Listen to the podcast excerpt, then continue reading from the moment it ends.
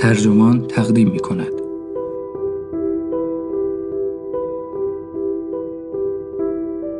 آیا دنیای صوفی فلسفه را به ابتذال می کشاند؟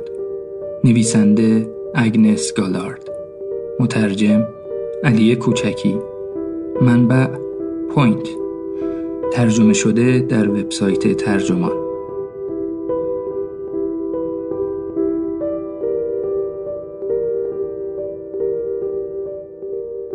این روزها همه دوست دارند فلسفه را عام پسند و ساده فهم کنند. یک سری به دنبال بازی فکری هند و عدهای هم می‌خواهند زخمهای روحیشان را با آن تسکین بدهند. اما هیچ چیز فیلسوفان کلاسیک را به این اندازه عصبانی نمی کند. آنها می‌گویند فلسفه به شما احساس زیرکی و نشاط نمی دهد بلکه کاری می کند فکر کنید احمقتر شده اید. با فلسفه ورزیدن کشف می کنید که حتی امور بسیار ابتدایی را نیز نمی دانید. اگر مواجهتان با مسائل فلسفی طوری نباشد که خواب را از چشمتان بدزدد پس آنها را فقط به سخره گرفته اید و بس.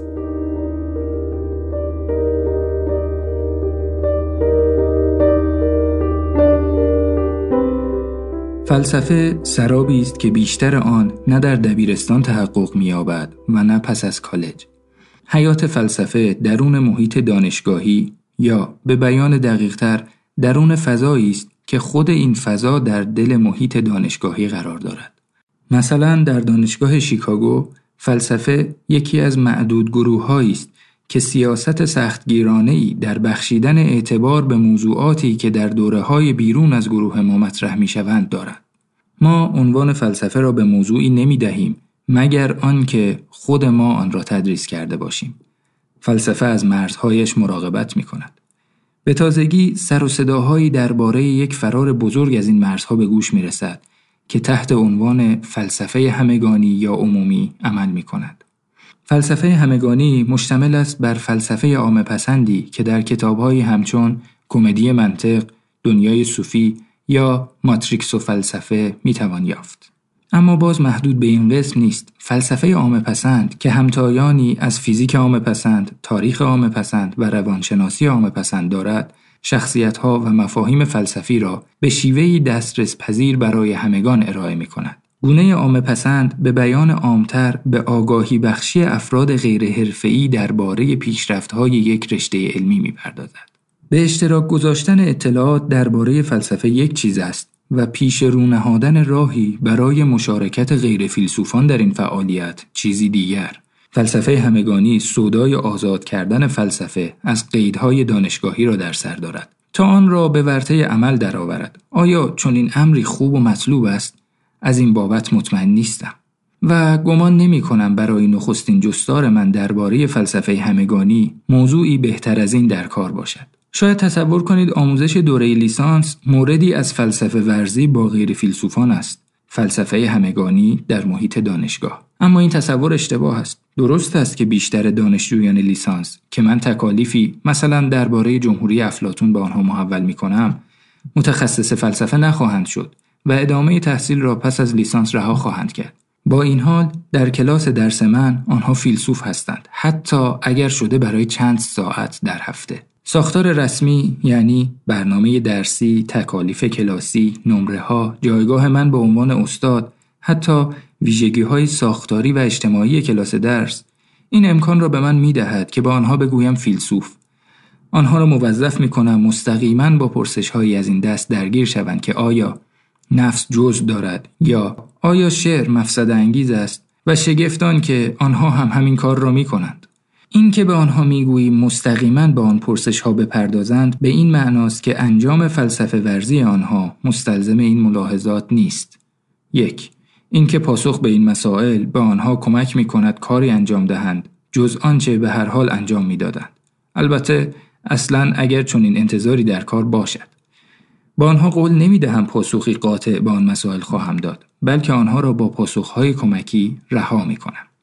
دو اینکه آنها این فعالیت را مفرح یا لذت بخش یا به لحاظ فکری مهیج بیابند. باز البته اگر چون این انتظاری در کار باشد. آنها موظفند مطالعه کنند در کلاس حاضر شوند و تحقیق بنویسند. خواه از آن لذت ببرند و خواه نه.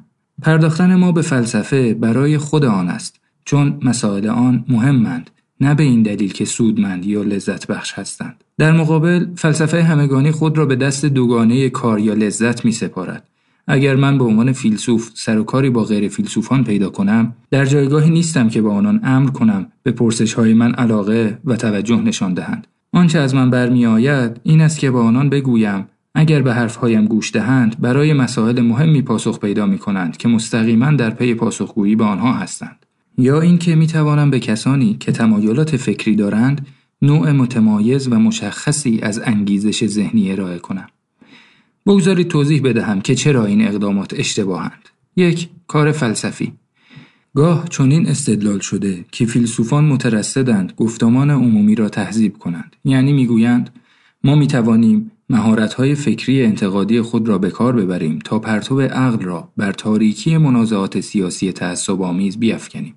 تجربه من از همایش ها و نشست های اساتید دانشگاه این است که اهل فلسفه می توانند به گونه ای درباره سیاست گفتگو کنند که مردم عادی درباره آب و هوا حرف می‌زنند. با اطمینان خاطر از توافقی تضمین شده. فلسفه دانانی می‌شناسم که به تناقضهای حقیقی یا به وجود اذهان غیرمادی دکارتی باور دارند. اما هیچگاه یک نفر از آنان هم ندیدم که به ترامپ رأی داده باشد. هنگامی که ما فلسفه دانان وارد نزاعی سیاسی می‌شویم به نحوی برای دیدگاه های سیاسی استدلال می کنیم که انگار به عنوان یک فکت جامعه شناختی مستقل از دیگران و از پیش واجد آن دیدگاه ها هستیم. دیدگاه های سیاسی که اکثریت غالب دانشگاهیان در رشته های علوم انسانی دارند. به نظر نمی رسد که ما اهل فلسفه بیطرفی ویژه‌ای داشته باشیم. استدلال های اقلانی، منصفانه و متین برای نتیجه گیری های از پیش مشخص این خطر را دارند که ذهن افراد را در مقابل تفکر انتقادی مقاوم کنند. این ایده که فیلسوفان برای پاسخگویی به مسائل سیاسی جایگاه ویژه‌ای دارند می‌تواند به یک واکنش استدلال گریزانه دامن بزند. به طور کلی تخصص فلسفی در نهاد پاسخهایی نهفته نیست که می‌توانیم به دست دهیم. اصلا تا کنون چند مسئله فلسفی به پاسخی قاطع رسیدند اتفاقی نیست که مقالات فلسفی برخلاف مواردی همچون مقالات موجود در علوم اقتصادی یا جامعه شناسی غالبا فاقد چکیدند در چکیده و خلاصه نتیجه گیری ها نکته اصلی از دست می رود. حرفه ما فکر کردن است اما با توجه به گستره اختلاف نظرهایمان باید نتیجه بگیریم که بیشتر ما در داشتن موضعی فکری بی ایم.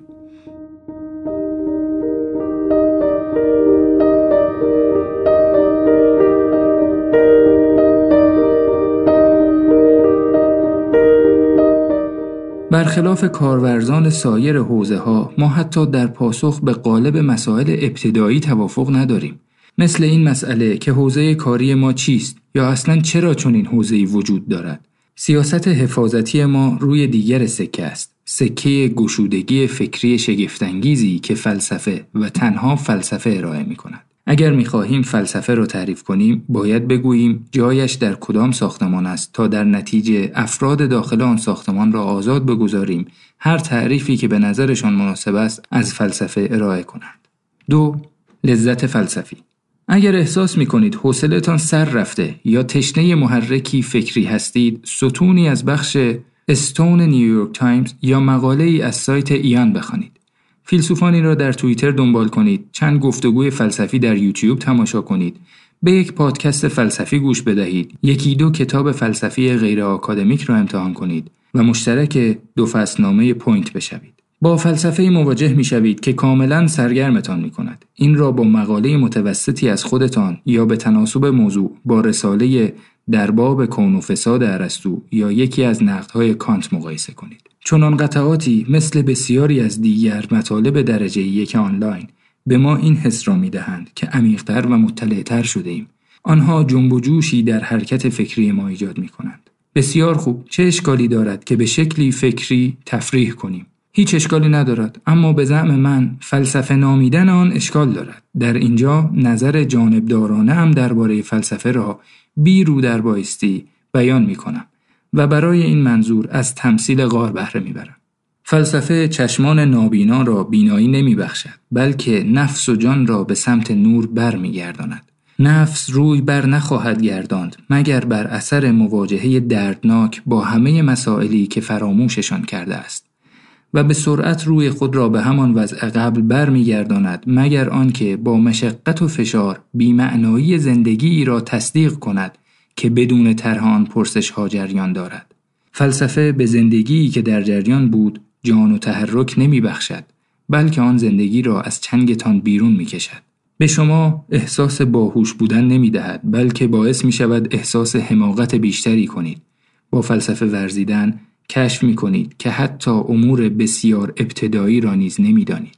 به باور من آنجا که ارسطو گفته زیست اقلانی یکی از فراغتهای جدی است دارد تلاش می کند از سکولای کسب و کار و خاروبیتس لذت بگریزد. در توضیح باید گفت که در اساطیر یونان سکولا و خاروبیتس دو هیولای دریایی بودند که بر دو طرف تنگه مسینا بین ایتالیا و سیسیل در کمین کشتی ها می نشستند. دریانوردانی که تلاش می کردند از یکی اجتناب کنند در معرض این خطر بودند که به دیگری نزدیک شوند و به دام آن بیفتند. اگر فلسفه به مسائلی که به هر حال مطرح می کردید پاسخهایی سودمند می‌داد امری فراغتبار نمی بود و اگر به زندگی که به هر حال داشتید فرحی می بخشید دیگر جدی نبود. به سختی می توان حق این مطلب را ادا کرد که چگونه فعالیتی واحد می تواند جدی، فراغتبار و کاملا گشوده و بیپایان باشد. همان وضعی که فلسفه دارد. آنچه می تواند قلم رو گرایی به نظر برسد در واقع تلاش سرسختانه بخشی از فلسفه دانان دانشگاهی است تا وضعی را حفظ کنند که نمی‌گذارد این فعالیت تقریبا ناممکن از هم فرو بپاشد و به کاری بی فراغت و لذتی غیر جدی منحل شود. اگر فلسفه همگانی چیزی مزخرف یا ناممکن است من در اینجا چه می کنم؟ حقیقت این است که همچون اغلب موارد استدلال ارائه شده من در ظاهر بی اشکال به نظر می رسد.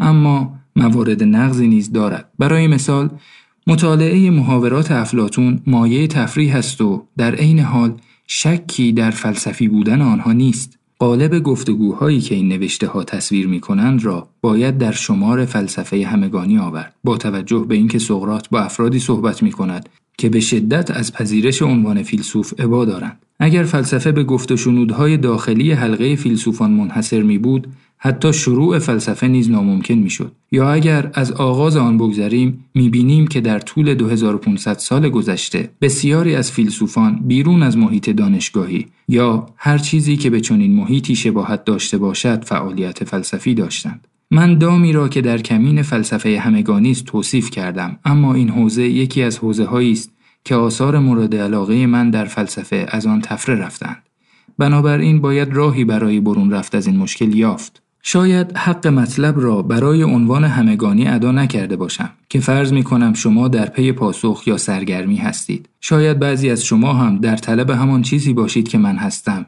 یعنی اندیشیدن به مهمترین پرسش ها به بهترین شیوهی که انسان ها به آن دست پیدا کردند یعنی با یکدیگر.